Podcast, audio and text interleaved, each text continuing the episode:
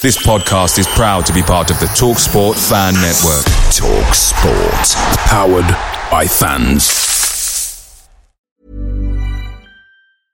I'm Sandra, and I'm just the professional your small business was looking for. But you didn't hire me because you didn't use LinkedIn jobs. LinkedIn has professionals you can't find anywhere else, including those who aren't actively looking for a new job but might be open to the perfect role, like me.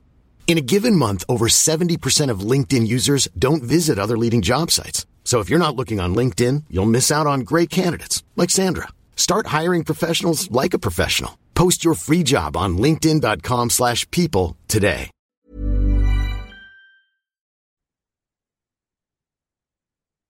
The TalkSport Fan Network is proudly supported by McDelivery, bringing you the food you love. McDelivery brings a top-tier lineup of food right to your door.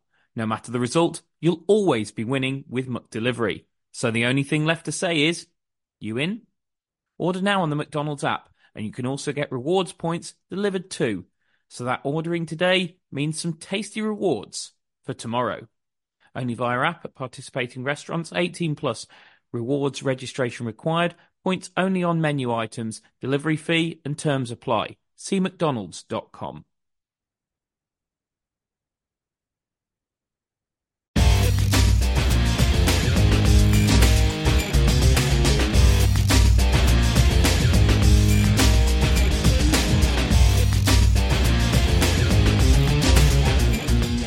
Hello and welcome to Albion Analysis with me, Chris Hall, and him freshly back from Dublin, Pete George. Uh, Pete, hope you had a wonderful time on your break. Yeah, it was brilliant. Thank you. Even with the uh, the cost of the pints over there. Mate, honestly, uh, we were just chatting about this off air, and uh, and anybody uh, listening who's been to Dublin knows th- knows this. I mean, it is it's ludicrously expensive to get drunk over there, isn't it? It really is crazy. Yeah, but on the other hand, the, the Guinnesses are very nice over there. So, you know, Yeah, swings it- and roundabouts. It's better, isn't it? I, they, they, they claim, I think they claim it's the water over there, um, but they, it's definitely better, isn't it? Yeah, definitely creamy, definitely a creamier head. And, well, yeah, I, uh, yeah, I tasted a few whilst I was there. I was going to say this is a man speaking from experience, and I respect that. So, uh, and speaking of uh, experience, we have been experiencing Manscaped's wonderful products that they very kindly sent us because they do support our podcast. So, we massively encourage you to support Manscaped as well because they're fantastic. They um, uh, they are the um, premium uh, uh, men's below the waist grooming uh, company, and we strongly encourage you to get involved in their products. And you can do so for a reduced price as well, because if you use the code up the baggies, that's all uppercase, one word, up the baggies. You get 20% off at manscaped.com and free worldwide shipping. So that promo code again, up the baggies. Please use it. Please get involved in their fantastic products. And we're delighted to have them on board, uh, supporting our podcast. It's brilliant to have them involved.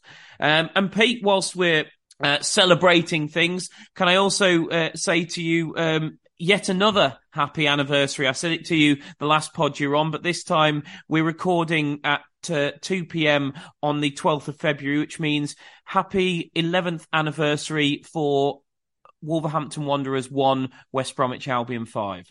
Ah, I was wondering where you were going with that, but yeah, what a, what a game that was. Yeah, brilliant memory. And Peter Odemwingie banging in three at the, at Molyneux. Um, I always maintained though that, that my favourite goal of the lot was Keith Andrews because they booed him all game, and for Keith to smash one in was just it was so sweet. was that when James Morrison celebrated in front of, with a fist pump in Yeah, front of the- yeah, because he'd ran off the pitch and he did obviously didn't come back on because he didn't want to be. He, he'd managed to cut the ball back from the byline, so he stepped off the pitch so that he wasn't offside. And um, uh, when when uh, Keith hit the shot, and yeah, as you say, celebrated right in front of the Wolves fans, which was brilliant. Yeah, quality game that was. Yeah, brilliant. fantastic memories. And let's hope that the Baggies can make some more very, very soon. But unfortunately, after discussing briefly there a fantastic derby day, what we have to discuss today is a pretty dismal derby day, Pete, because on Friday night it was Birmingham City uh, 2, West Bromwich Albion nil. And I'm going to throw it out there, Pete. I I think that is up there as our worst display of the season. There's a couple of competitors that we just chatted about uh, off air. Bristol City at home under Beale, I thought was pretty awful. I thought Preston away right at the end of the Bruce reign was pretty dreadful. But generally speaking, there's not many games where even when we've been bad, and generally under Bruce, we were bad defensively rather than anything else. But we've generally posed a threat in most games. I haven't seen an. Uh, as I say, I think the only games I can think of where we were where we've been so utterly toothless this season going forward are Preston away and Bristol City at home. To be honest, Pete. Yeah, Sheffield United at home was pretty poor as well, but that was right at the start of Corberan's reign, wasn't it? Um, yeah, and I almost I almost dismissed that one uh, largely because Corbrand treated it like a preseason friendly, changing formation about five times. He was just trying things, wasn't he? Yeah, and playing against one of the best teams in the league as well. It's yeah, it was. I wouldn't. It definitely wasn't unexpected. So you can kind of write that one off. But yeah, against Blues, it was poor. Um, I thought they were excellent. To be fair to them, really nullified us, and especially in the first half, really got in our faces and pressed us high. Made the most of some of our weaknesses. Yeah, they didn't threaten loads, but they threatened in parts and were dangerous from set pieces. So yeah, I think we were we were poor. We didn't move the ball about quick enough, it seemed, and couldn't keep the ball in their, their half and really struggled to build out at times. So I think it was a mixture of poor performance from Albion and a very good performance from Blues. Yeah, and sometimes you do have to credit the opposition. Obviously, the focus of this podcast is always going to be on on uh, when when we lose games, it's going to be on what Albion did badly rather than what the opposition did well, because we're more interested in the Baggies than the Blues. But there's no denying that. But what Birmingham did, they went about their business extremely well. They were they were highly aggressive, particularly in in the midfield. They their shape was incredible. They gave us no space whatsoever. They were just they were just really really stubborn and difficult to to to play against. And as we will come on to, we give them two goals, and I do mean give them two goals. Um, and and that that hands the game to them really on a silver platter. But you know, you've got to credit what they actually did in terms of work rate and and in terms of shape and organisation and aggression. I thought was tremendous. But Pete, is there a bit of a problem here because we had a similar conversation after Coventry away where they were very aggressive in the middle of the park. They gave our centre mids absolutely no time on the ball. And it was very similar against uh, against Birmingham. You look at the data, and our most dispossessed players were Molumby and Yokuslu. Now, not a lot of teams press us that high up the field. Most most teams generally treat us with a great deal of respect and tend to tend to sit off um, and allow Molumby and Yokuslu to have quite a lot of the ball and take the ball off the back four. And the, the press seems to come when the ball goes into players like Diangana, Wallace, Swift if he's playing, or Brighton in this case, whoever that might be in those in those more attacking positions. That's when they tend to try and engage us a little bit more. But in, Blues engaged us really far uh, high up the pitch and didn't allow any of the back four or the two center defensive central midfielders any time on the ball. I also noticed that um, neither of uh, neither of the defensive centre mids or the fullbacks had over an 80% pass completion rate, which is again is very unusual for us. Um, they generally have pretty good passing numbers, those players. It's reflective of what Birmingham did, but it also took me back a little bit to Coventry and the way they nullified that threat by b- being so high up the pitch against us and and uh, and not allowing Yokuslu and Molumby any time on the ball. Is that something that we struggle with when teams do that to those two players? Yeah, Birmingham had one of the most aggressive presses against us we've seen all season. And yeah, I think we spoke about before that both Yokuslu and Molumby struggle as ball players in the middle of the park, really. Their best attributes are in other areas. Um, neither are particularly comfortable playing forward passes when they're under pressure and receiving passes when they're under a lot of pressure. And Birmingham seemed to make the most of that. They kind of allowed the ball to go into them, but as soon as it did, they got men around them and what you Yokuslu likes to do when he's got a man around him is try and turn. And he tried that a couple of times and they'd have another man there to nick it off him. And then they could play forward and, and break whilst we are a bit unsettled. So yeah, I think the way that they set up to kind of pounce on balls going into our central midfielders was very effective. And like we said, we've both said they've, they pressed very high. Um, in the first 20 minutes, if you look at the statistics, then that's the highest that a team's pressed against us and um, under Corberan this season. Might be for the whole season as well, actually, but certainly under Corberan, that's the most aggressive press we've faced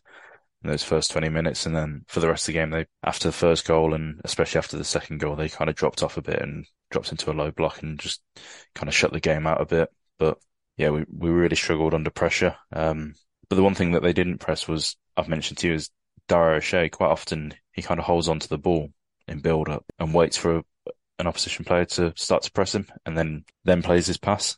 Um, you see him quite often just kind of stand with the ball, foot on the ball, doing nothing and waits for that pressure because that leaves spaces behind the man that's pressing him, and then we can exploit them. It seemed to be that they allowed O'Shea to have the ball without pressure on him and just kept their shape and kept with their men and waited for him to play the pass rather than the other way around, which was potentially one of the reasons why we struggled to build up. Yeah, because we had a heck of a lot of the ball, didn't we, Pete? But we just we just couldn't do anything with it. I mean, to the point where our one and only shot on target in the entire game comes in the 63rd minute from a substitute in John Swift. Yeah, and we, we may have had a lot of the ball, but we didn't seem to really struggle to keep the ball in their half or in the final third. Um, especially in the first half when they weren't.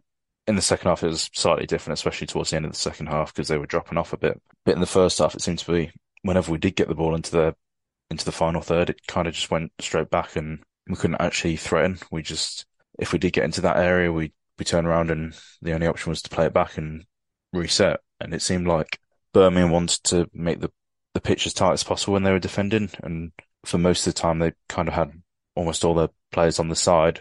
So if it was on the left wing, they'd have all their players shifted across and have it all on that half of the pitch. But then we seemed to to just take too long to to switch the ball and use the space that was on the other side of the pitch. Um, I don't know if that was intentional to not do it too quickly because if you just play a long ball and it gets intercepted, then you know your your rest defense isn't in a good way and you're potentially susceptible to a, a counter attack. Whereas if you do it with a couple more passes, players are in better positions to defend if the ball does get turned over. But either way, it did seem like we were a bit slow to to switch the play and ex- exploit the space. Was it perhaps a game in hindsight, and it's all very easy analysing these games in, in hindsight. Of course, Carlos Corberan, who picks the team, doesn't get the benefit of hindsight. But when you talk about how how um, how difficult we found it to find space in the midfield with those defensive midfielders, was it perhaps a game more for Chalobah? On this uh, on this occasion, given that he is he is technically better, he is a bit of a ball carrier, and that he might have had more joy finding space. I've been quite impressed with him in, in the fleeting moments that we've seen him. I thought he was good against Coventry when he when he came on. Obviously, uh, highlighted was that uh, crunching challenge where where he then got up and screamed at Diangana, um, but also I just thought he was quite good when he came on against Blues. It's as you say, game state comes into it because they had retreated at that point and it was a low block and it was a different kind of game to Molumby and Yokuslu encountered. But I, I, I don't know. I just wonder whether whether it was horses for courses a little bit, and obviously Corberan's gone back to the well with the same 11 players that he played against uh, against Coventry. I do understand why we were good against Coventry. We deserved to win that game by more than the single goal that we won it by. But I do think there's an element where Birmingham were a very different challenge uh, because Coventry, although I've compared the Coventry away game to the Birmingham away game, Coventry without Callum O'Hare is a different prospect to Coventry with him, which is obviously what they had in the away game. And I, I just wonder whether Chalobah was better suited in, in, in hindsight, and not not least because I'm I can't imagine that uh, Yokuslu has had the easiest week with what's going on in his home country. I'm sure he wanted to play because he seems like a fierce competitor and a guy who who just loves to pull on that shirt. But nonetheless, if if if if all if all that if I was somebody over in another country and seeing twenty thousand people dying back home, I think I'd struggle to.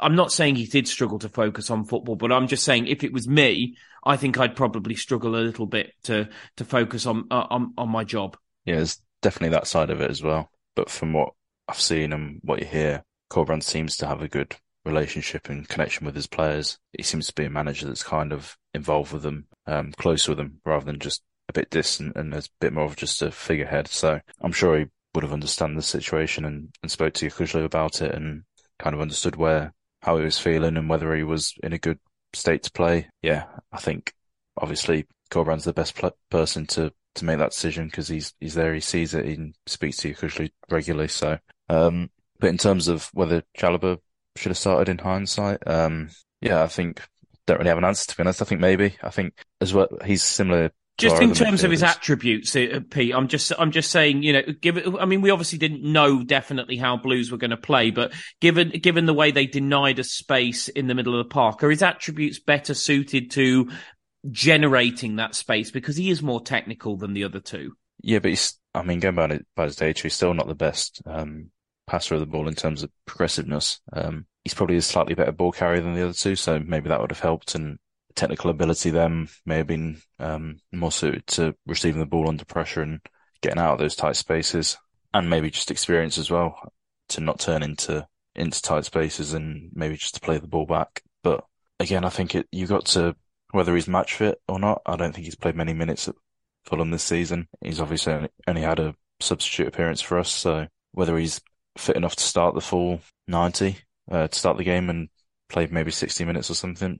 I assume he'd be taken off if he wasn't fit. But yeah, that's the other question there. Um, and just integrating him into the squad as well and getting him familiar with um, the tactics and what Corberan wants him to do. I think you've got to consider all those factors um, when making the decision because obviously Yokuslu and Molumby both played a lot of minutes recently, must be very fit and have been there with Corberan since the start. So I'm sure they're very aware of what he's asking them to do and what he's asking everyone else to do and where they slot into the plan. So yeah, I think it's, yeah, I think to be fair, the two midfielders that started were probably better suited for it just because of those factors. Um, but then we might see Chalobah starting a few more games in the future once he's got that fitness up and, and has got the complete understanding of what Corberan wants him to do. Corberan's post-match comments were interesting. Um, I mean, I, I, first of all, I, I, do take them with a pinch of salt because I believe he genuinely is the kind of manager. You've just talked about his relationship with his players there, and I think after a bad performance, he is the kind of manager who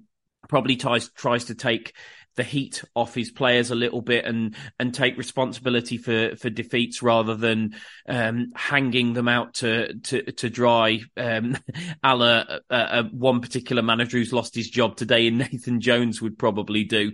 Um, but I I, th- I think uh, I thought his comments were interesting. That he basically said he got he got it wrong.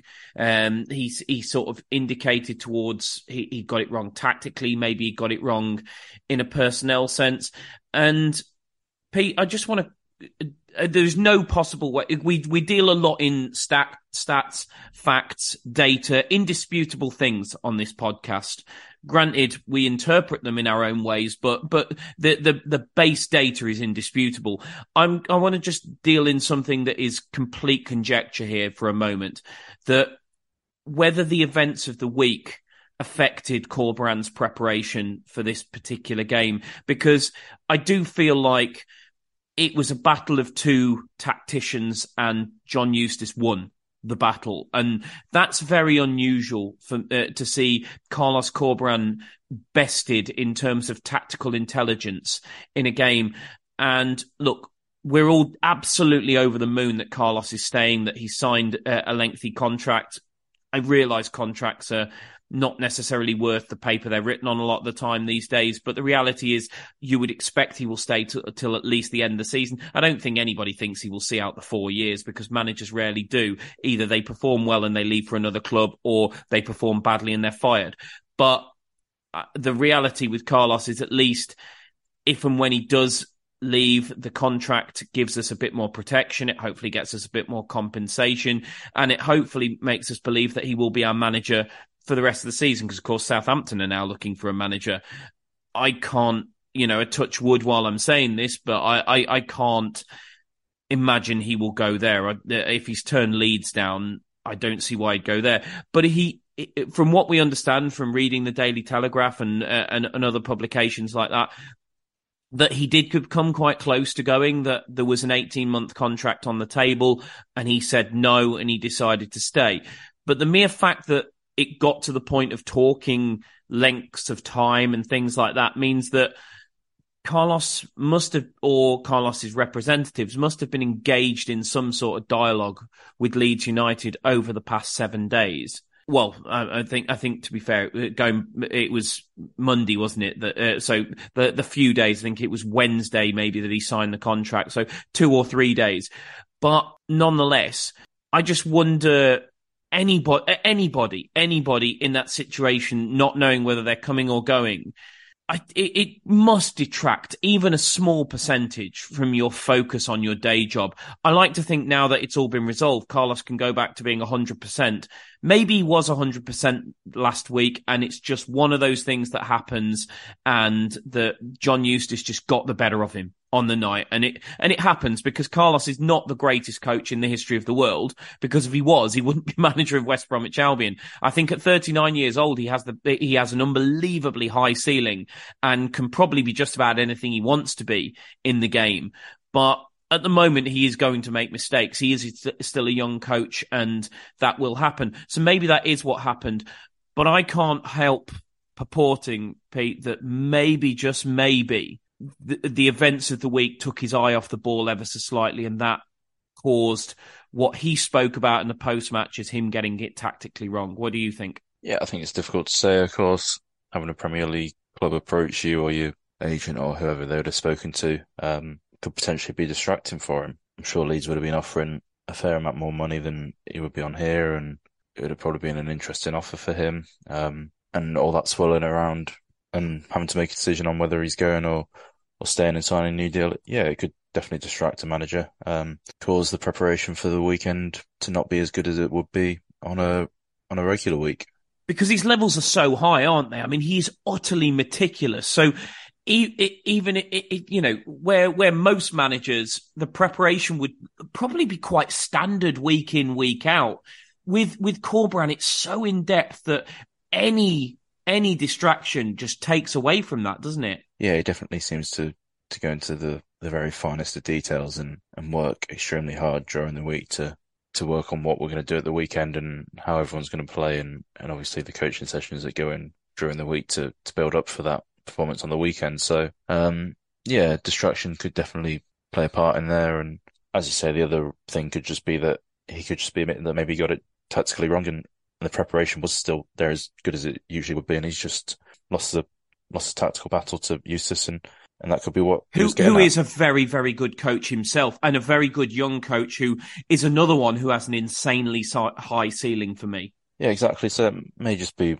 one of those that he's lost out, and and it's more a case of Birmingham were set up very well and and did their jobs excellently, whereas well, yeah, I think we may have just lost it there. Um, saying that, I did think some of the performances of the Albion players individually were not at the highest levels. So I think it's probably just a culmination of, of Birmingham being very good, Albion individually probably not being as good as they have been in recent weeks, and maybe Corberán just getting it slightly wrong, whether that's from distraction or just um, maybe a misunderstanding of what we were going to get from Birmingham. Well, yeah, I mean, uh, look, we, we can we can question whether Corberán got it tactically right or tactically wrong, one thing I'm fairly sure of, Pete, is that, um, and I think we've we, have we have danced around it long enough. Let's get to it. Let's talk about the main talking point.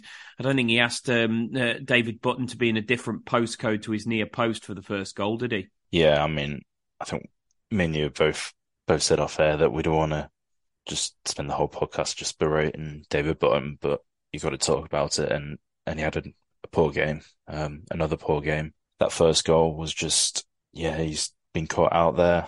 The the Coventry game though, Pete, I remember being in the stands and saying to my dad because Hamer was over that free kick, the one the one shot on target that the Button saved in that Coventry game, and I was saying to my dad, he's left so much space, like wall side, of the uh, of the of the goal. He did the same thing against Coventry, and I was really worried that somebody with the ability of Hamer was going to whip it near post, and Button wouldn't have had a wouldn't have had a chance of getting there. I actually do think he had a chance of getting to Hannibal's, but I think the same old problem rears its head with David Button, which is he doesn't move his feet fast enough. Yeah, I mean the strange thing as well is that he was kind of positioned to be ready to come for the to claim the cross if it was crossed in. You know, they've got Jutkiewicz and um, Trusty and the other centre backs up there obviously an aerial threat from set pieces.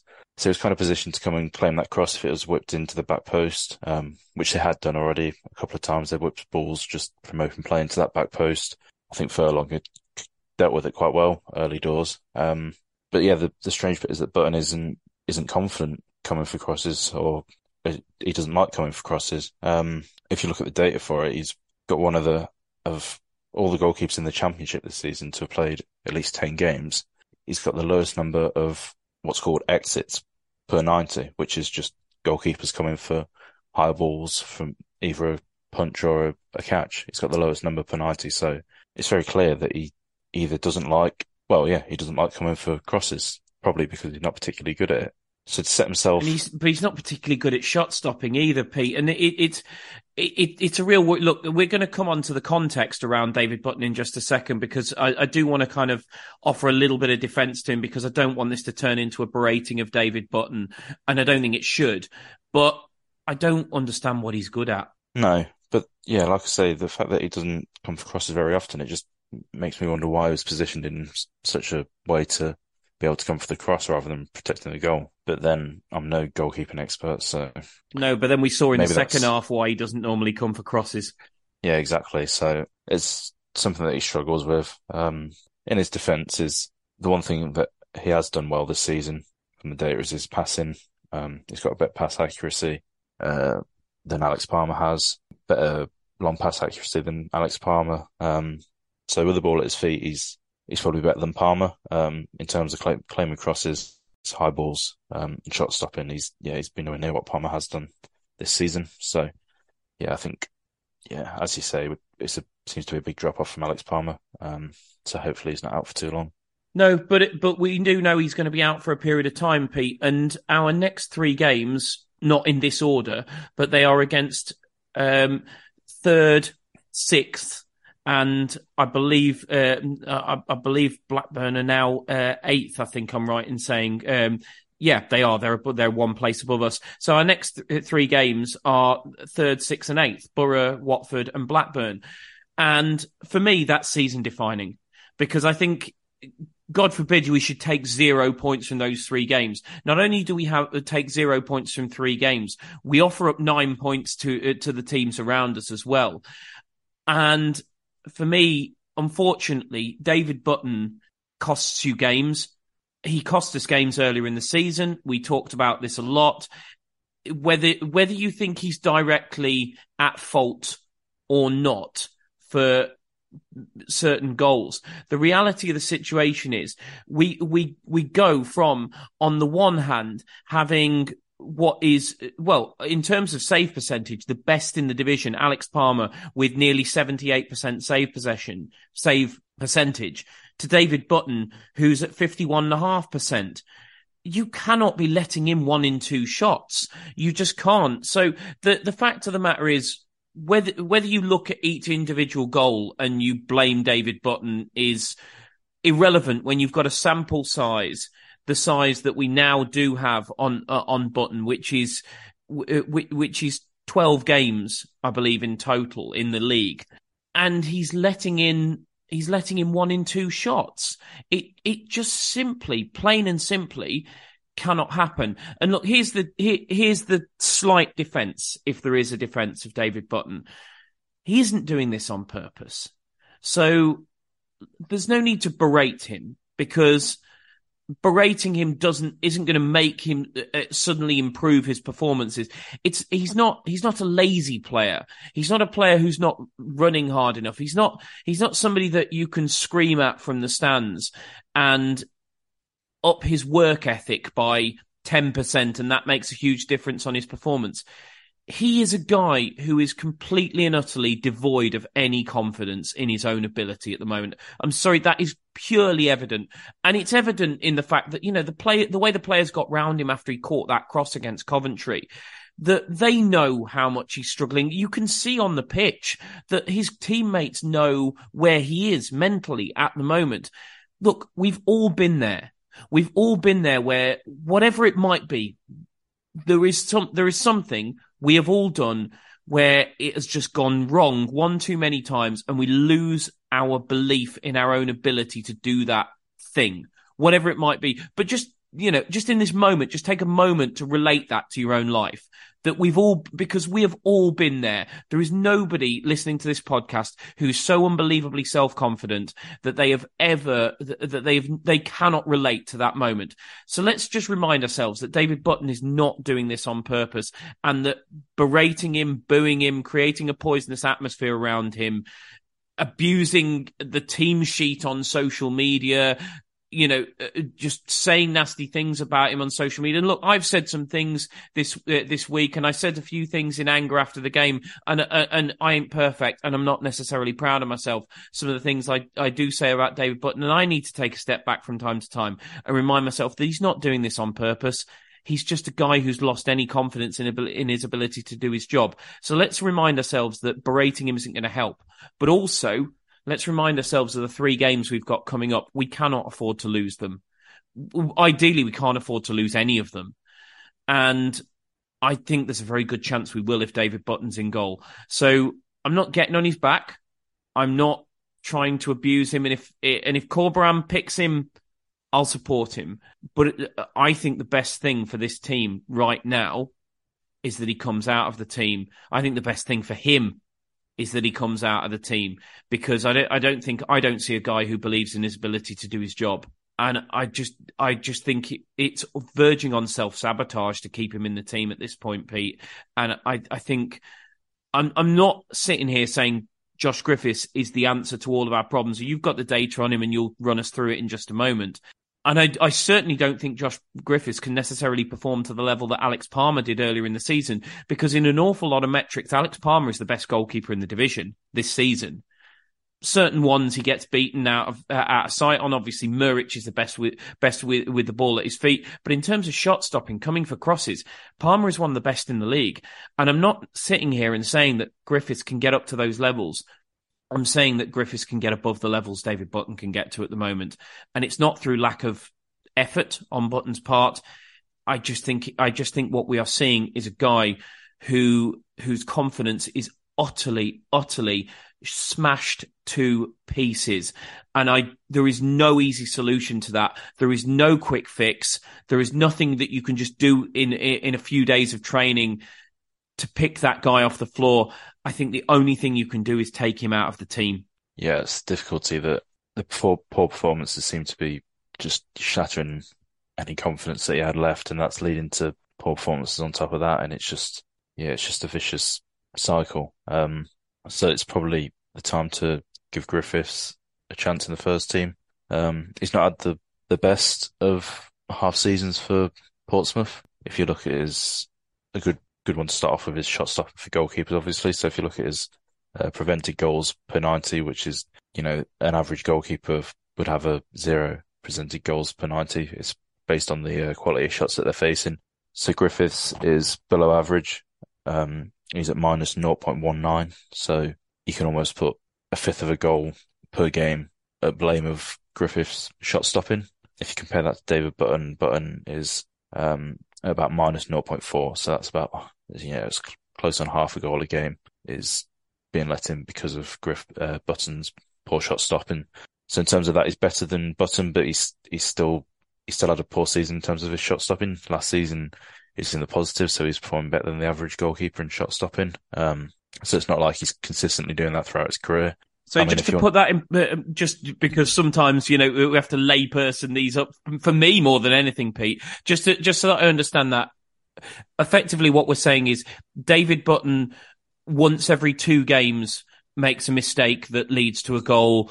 What we're saying is uh, Josh Griffiths once every five games he does that. Yeah, I think that's a probably a good way to to put it. Yeah, you know, it's not based directly off specific mistakes. It's shots the the saves that he makes, how easy those saves, the goals that he lets in, how easy are they to let in, etc., etc. Um, and if you want to look at Alex Palmer, he's at the other end of the spectrum. He's got a prevented goals per 90 of 0.16. Um, so what that's about, you know, he's preventing an extra goal than he probably should once every, what, about seven, eight games. So yeah, he's, he's been one of the best goalkeepers in the league for his shot stopping, um, and the difficulty of the shots that, shots that he stops and lets in. Yeah, and the other one that we mentioned earlier is exits per 90. So how many times a goalkeeper comes to claim a high ball, whether that's a punch or a catch. Similarly, Griffiths is below average, but um, performing better than Button.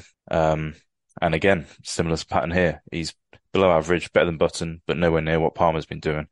Palmer again been one of the best. I think he's been the third highest in the championship of goalkeepers that have played at least 10 games for his exits per 90. So he likes to come and command his box. Any high balls in there, he likes to come and get them. Um, and that you imagine breeds confidence in your centre backs as well to know that you've got a goalkeeper behind you that's going to, going to help clear up some of the, the crosses into the box. Is it important to emphasise that point, Pete? Because as you're going through that data, I'm hearing I'm I'm hearing a consistent theme here that if Josh Griffiths does come into the side, we cannot expect him to be at the standard Alex Palmer has been at this season because Alex Palmer has outperformed anything we would have expected. He is he is basically one of the best goalkeepers in this division based on the season he's had. Yeah, Palmer's been absolutely superb. I mean, the interesting thing with Palmer is that his numbers are absolutely superb, and obviously his performances have been, but he seems to have a little half mistake in every other game. Um, just like a little silly thing that almost happens, but we don't actually get punished from. But yeah, on the whole, he's been superb and definitely one of the been one of the best keepers in the division. Um, I think just going back to the, the numbers on Griffiths, he's the one thing that he does seem to be very, very good at is with the ball at his feet. He's got one of the best pass accuracies in the whole of the EFL for goalkeepers, um, at 88.5%. But not only that, he's got the, what looks like is the best, um, long pass accuracy in the EFL. So it's not just that he's playing tons of passes to centre backs that are two yards away from him. And, you know, it's almost impossible not to complete them. But when he goes long, he's, he's also very, very good at it. I don't know. I don't really know what the, the Pompey side looks like, but you know, they might have a massive target man that he can hit every time, but to have his short passes and his long passes to be so high is, yeah, very impressive. Um, so if Corberán wants to build from the back and use the goalkeeper and build up, then Griffith seems like he's going to be, yeah, a good goalkeeper to have for that at least. And it's important to say as well, Pete, that it's very easy to think of Josh Griffiths as this hugely unexperienced goalkeeper, but he's really not. If he does start against Blackburn on Wednesday, that will be his 100th EFL appearance obviously it'll be his first for first for us, and uh, that just goes to show you everything that's crazy about modern football. That we could uh, that we can have a young goalkeeper in our ranks. He makes hundred appearances, and only the hundredth one is is for his actual parent club. But that's just modern football, uh, modern football for you, and how young players, unless they're down the leagues, so rarely get a chance to prove themselves early on in their career at their parent clubs. But Alex Palmer's actually only played 102 EFL games. So Griffiths is is is only three EFL games behind Alex Palmer. And okay, Alex Palmer's played a lot in the championship this season, but I think I, I think the only championship game Alex Palmer had uh, had played prior to this season was on loan last season. So actually, Griffiths has got a similar kind of experience. In fact, a little bit more than Palmer had when he came into the team. Yeah, and I think that's the important bit to mention there is that he's actually, if he does come in for the next game, then he's he'll have come in with more um, professional experience in terms of number of games played than Alex Palmer did when he when he came into the starting eleven for Albion. So yes, he's young, um, but he's got a lot of experience behind him, and again, had played to a similar level that Palmer had him previously um, in League One and and before that in League Two. I think this season was the second season that Griffiths has spent in, in League One. I think it's only the second. He definitely had one with, my mind's gone blank now, Cheltenham, I think. So yeah, he's, for a young goalkeeper, he's very experienced for a young goalkeeper. Um, and obviously he's, he's been in the England ranks as well for various age groups. So well, that, that's and he's in the under twenty one squad, which is which is no mean feat at all, is it? When you, when you look at the kind of players who get into the England under twenty one squad. Yeah, so he's it's not like we're just bringing in a, a young goalkeeper that's never really done much and is only being called up because he's because we've got no other options. This is a goalkeeper that's got a good amount of experience behind him in the EFL and played internationally for his age groups and, and has been very good in the past. So yeah, I don't feel like it's just a, a last resort kind of thing. I think he probably is actually challenging for for the um for the shirt, and it's not just because David Button has been poor and is really low on confidence I think even without that, he would be, you know, pushing and not far off being the, the number one. Look, I'm going to put uh, I'm going to put it uh, put it out there now. I absolutely think Josh Griffiths has got to start on Wednesday night. Do you agree with that? Yeah, I'd agree with that. He's, I don't um, think there's a decision, is there? Really, you know, what what else can he do at this point? Yeah, as we've said, Button's just extremely low on confidence, and that seems to be affecting his performances as well. So it's yeah, it's I think it would be a big risk to put him in goal. Um, obviously, it's not the easiest to I think it would cause a cause a bad atmosphere as well, Pete. Don't you? I mean, there, there would there would almost there would be this, this huge tension any time the ball went anywhere near but, Button. It would be it would be palpable from the fans, and they wouldn't be able to help it. I, I saw some people uh, criticizing, uh, saying, "Oh, grown grown men cheering every time a, a, another grown man catches a cross or or makes makes a kick after the Coventry game. It was pathetic. Why do you have to demean him like that?" I'm sorry, they weren't they weren't trying doing it to demean him. That was just how they felt. That was just they were just so nervous every time the ball went near Button. I can say that because I was one of them, and I think it will be the same but worse against Blackburn if if Button starts. Yeah, and the the cross that he claimed at the end of the Coventry game, I've really never been happy to see a cross claimed in my life just because of the the anxiousness. I cheered it, it like a goal, mate. I cheered it as loudly as I've cheered a goal. Yeah, exactly, and it's yeah, I mean, it's just how every Albion fan's feeling, I think. So, yeah, there definitely would be a, if it wasn't a negative atmosphere, then you'd definitely be able to feel the, the tension and, and the fear almost any time the ball went near him or a cross was put in. So, yeah, to be honest, I think it's best for, best for Albion as a team, best for the, for the fans and probably even best for David Button if he, if he sits the next one out. In terms of other changes, I just want to I just want to focus on on a few of the because, uh, as I say, Corberán was quite stark about the fact that he felt he got things wrong against against Birmingham. I'd be interested to know whether whether you would uh, shift anything else around because the, the reality of the situation is, first of all, our home form versus our away form at the moment is very different. If you include if uh, if you include cup games in, obviously we are six clean sheets in a row at home, six wins. First time since 1977 we've achieved that. So everything we seem to be doing at home is working. But away from home, if you take the last seven, we've won two, lost four, drawn one, including cup games. So uh, it's a difficult one, isn't it? Because you there's there's a, there's a fair argument to say the team that played against Coventry could go again. But then equally, you might look at it and go, but we were so poor at blues. And I did think there was players off the, who came off the bench who made a case for themselves. I thought, I thought John Swift came on and, uh, and did well. Um, he got, he got crosses in. He played accurate long balls. He played through balls. He, he had our one and only shot on target in the entire game. I thought Brandon came on and, uh, and uh, and and showed a lot of energy, and I think you and I are on the same page on this. That DK's not been as bad as some people uh, seem to want to make out, and um, and he got zero service against Birmingham, largely because we couldn't get the ball beyond the two defensive midfielders because we lost it so much there that DK was left isolated. But nonetheless, Brandon makes something out of nothing more than DK does uh, for me. And as I say, I thought I think Chalobah showed up well. Uh, you you make a good point about his fitness and whether he's quite there yet in terms of actually being able to uh, to uh, to start a game and, and, be able to see through. Because realistically, if you start a, a, player, you want them to be able to see through a minimum of an hour before you have to bring them off. And whether whether Chalobah's quite there yet is a, is a question.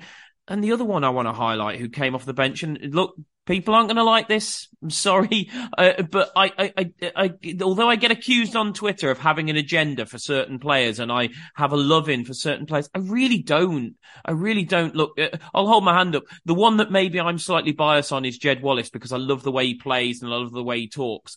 But everybody else, I haven't. I don't think I have any particularly strong feelings towards anybody in this in, in this squad one way or, one way or another. I just look at the numbers, and it's not the first time this season that I've stuck up for Adam Reach. I thought he impacted the game off the bench, Pete. I, I, thought he, he he came on, he got a lot of the balls, he won aerials, he completed passes, he got crosses in. I thought he actually did more than Townsend in in in the game, and I do like Conor Townsend, but you know I've got to I've got to call it like I see it. And I'm not suggesting Adam Reach should necessarily start on Wednesday, but I mean, the guy behind me at Birmingham was just abusing Adam Reach every time he got the ball. Oh, here he is again. What's he? Why are we giving him the ball to him? I thought, well, he's done more in 10 minutes than, than, than most players have done in the last 80. So that's probably why. I don't, as I say, I, my take on Adam Reach is, is he often an eight? No. But does he come off the bench and give you a, a seven most of the time? Yeah, I think he probably does, and uh, I think there's a few players who, who, if if Corberán looks at that performance against Birmingham and goes, "I'm going to shake it up a little bit," I think there's a few who've made a case for themselves. What do you think? Yeah, I thought Reach was pretty good when he came on. He, I always think he tends to be pretty steady, to be honest. Um, just yeah, he's not one of these players that has excellent performances, but then also has terrible performances. He's always kind of middle of the road and fairly reliable to to do what you ask of him. Um, he's definitely not a, a superstar or a, a, guaranteed starter in, in, in the squad at this level. Um, but yeah, I think he's, you can always kind of rely on him to be, to be pretty good off the bench and definitely give it his all. So they're the kind of players that you do need to have in your squad and they need to be, if they're happy enough to, to be on the bench and not be disrupted because of it, then, you know, they're, they're perfect to have around. Um, yeah, I thought Swift was very good when he came on and was trying to get on the ball a lot and help us build up. And um, he kind of gave us something that we didn't really have in the first half. Uh, Brandon Thomas Asante also impressed me. Was had tons of energy as he always does. Um, and officers. I know we def- we we we're both quite defensive of the of the criticism of DK, but nonetheless, would you uh, would you be tempted to start Brandon against Blackburn? I'd be tempted, yes. Um, I think he does he gets on the ball a lot more than DK and can impact the game a bit more in build up and kind of trying to get into the, the final third. You know, he, he dribbles quite well with the ball, carries the ball quite well, and just generally gets a bit more involved. Whereas DK, you know, the vast majority of his work is done breaking the the final line, of the defensive line of the opposition, or working space in the box to get shots off. And yeah, the, most of his work's done in the opposition opposition penalty box. So you've got to rely on the, the rest of the team to to do the work to get you there. So it depends how Blackburn are going to set up really. If they're going to be, um, if we're going to control, if Corberán thinks we're going to control the game and find it re- relatively easy to build up and, and get into the final third and create chances from there, then DK is probably a better option. Um, but if you're going to need a bit more from your striker in terms of helping build up and helping you move up the pitch and create those chances, then then maybe you start Brandon Thomas Asante. Um, I mean, the one thing you know you're going to get with Thomas Asante is ton, tons of energy and, and effort. And yeah, he's, he's He'll bit... raise the crowd as well, which maybe is important after how disappointing Friday night was. Yeah, exactly. So maybe, maybe you do give him a chance and DK's had a couple of games where he's, he started and, and hasn't scored. So maybe give the, give your other option a chance and, and give him a little run of games and see if he can really claim the spot in the starting 11. Um, like, I mean, you've said it and I definitely agree. DK's definitely not been anywhere near as bad as some people seem to be making out. And its actual return for goals in terms of minutes that he's played rather than just appearances, because a lot of the time he only gets 60 minutes is, decent. It's almost one in two, I think. So as a striker, if you do that for a season, you're generally in a pretty good, pretty good stead. Um, so yeah, I think he's probably getting a little bit of unfair criticism, but yeah, if he, if he does start putting a few more away, then I'll obviously be happy. And I think that criticism will quickly disappear. We do like to occasionally highlight an opposition player, and I, I just wanted to highlight this this one, Pete, because partly because it's a player that we were quite heavily linked with uh, at one point, and I thought Hannibal was unbelievable uh, at, at, uh, on Friday night. I thought he was not just not just the goal, and uh, and I know Buttons flapped at the at the corner, but he's abs- he's whipped that corner as well, hasn't he? I love the delivery on it, and you can see why if he's putting those balls in, why why Birmingham is such a threat from set pieces. Obviously, like I say, it it it it, it helps um it, helps when when the goalkeeper's doing more flapping than you see at a bird sanctuary, but nonetheless, I, I, thought his delivery, but it wasn't just that. It was everything about his game, his aggression in the middle of the park, the energy, the amount of ground he covers. Uh, he's only on loan from Man United. I have to say, if if we feel we need a player in that position, he's one I'd love to see us revisit at some point because, I mean, I don't think I don't think we'll we'll be able to buy him permanently. Um, but I, I, also don't think he's ready to go into the Manchester United side. So I think probably in the summer they'll they'll, they'll be eyeing up another loan. He's definitely one I'd like to see us in in the mix for if they are because I, I think he's tremendous and yeah, he's got quite a barnet on him as well.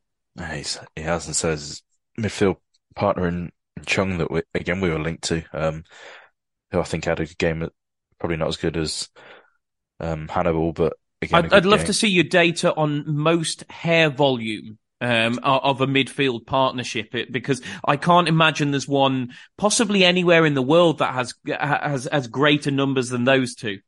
No, I think you'd struggle. Um, yeah, David David Luiz would have given him a good run for his money, but probably still loses out. But yeah, I mean, I think, well, Chong, Hannibal and Bacuna as well, I thought they were all very good. Um, and they must have covered a huge amount of ground just going from side to side when they were defending as well as going forward. He, I'm surprised he had that much energy to be able to burst forward with the amount of ground he was covering defensively as well.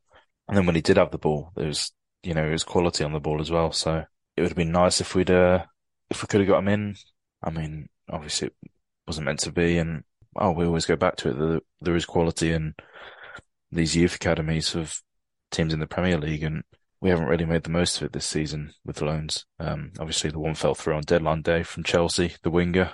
Yeah, Hutchinson escapes me, uh, but uh, Hutchinson, but and and yeah. obviously we've got we we've we've got Albrighton in, but as you as you he's not a younger player, as as you say, I think I think you know almost really since Harvey Barnes, it's something we've criminally underused, isn't it? Yeah, and especially in the championship, um, because yeah, obviously it's a, a slightly lower level than the well, maybe more than slightly, but a lower level than the Premier League. Of you know, it tends to be that those players aren't getting chances in in the Premier League, so you drop down to the Championship, and it's well, the it's level probably... you have to be at to get into Manchester United's team is is is unbelievable. It's not it's not comparable to the level you have to be at to get into a, a Championship team, is it? No, exactly. So if you can get to know these academies and these set, setups and, and know where the talent is, then there's a lot to be, to be used because obviously it benefits, benefits everyone, benefits the parent club because their young players getting experience, benefits Albion because we can get a potentially quality player in and it benefits the player because it gives them time to and a chance to develop as well as showcase their ability. So if you can get it right, then it's, it's really useful, especially for a championship club to, to get one or two young players in on loan. Absolutely. I mean, obviously, this week is um, is a double game week uh, for for Albion. We've got um, we, have got Blackburn on the Wednesday night, and then Watford on uh, on the Monday night, um, which which means our next pod will be will be coming after the the, the Watford game. It's always just where there's midweek games, it's too tight to turn around to do um, to do two in uh, two in the week, but. Pete, obviously the next one is Blackburn. Just to look ahead to that, the, the, the stats on, on that. Blackburn have drawn three games all season in the EFL, the least in the championship. We haven't drawn a single game in the EFL under Corberan. It's nailed on as a draw, isn't it? Sounds like it. And correct me if I'm wrong, but I think a fair few of those, well, the majority of those Blackburn draws have come in the last couple of games, haven't they? So yeah, I mean, yeah, yeah, they they they actually hadn't. Uh, I think it was about half a dozen games ago. They hadn't drawn a single one.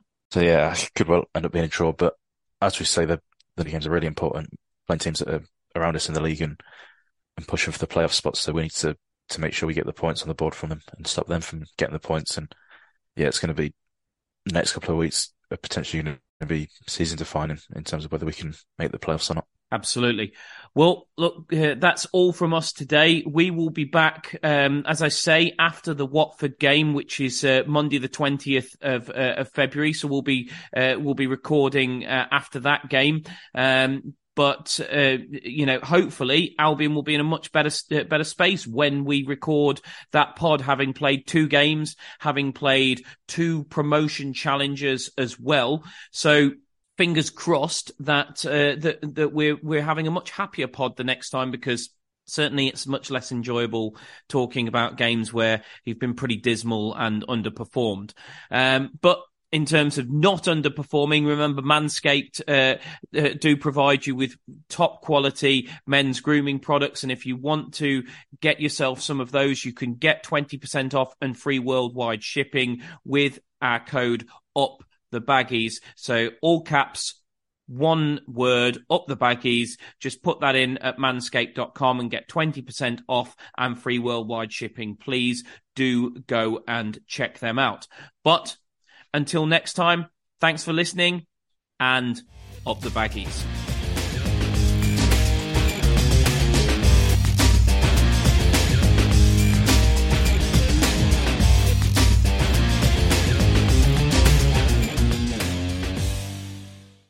Albion have certainly been sharing the goals around this season. They're well into double figures now for different championship goal scorers. So why not take a leaf out of their book and do some sharing of your own with a McNuggets share box?